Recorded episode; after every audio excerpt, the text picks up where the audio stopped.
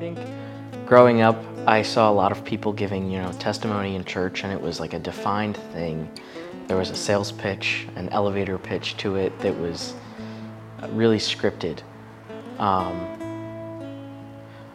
but then often I would find situations, whether that was at church, in Sunday school, at summer camp, where there was a testimony given that felt genuinely personal and genuinely vulnerable. And that's where I saw a lot of the power um, was in people sharing their individual story and what it meant to them. And that's, I think, where we find a lot of foundations for relationship through testimony, through vulnerability.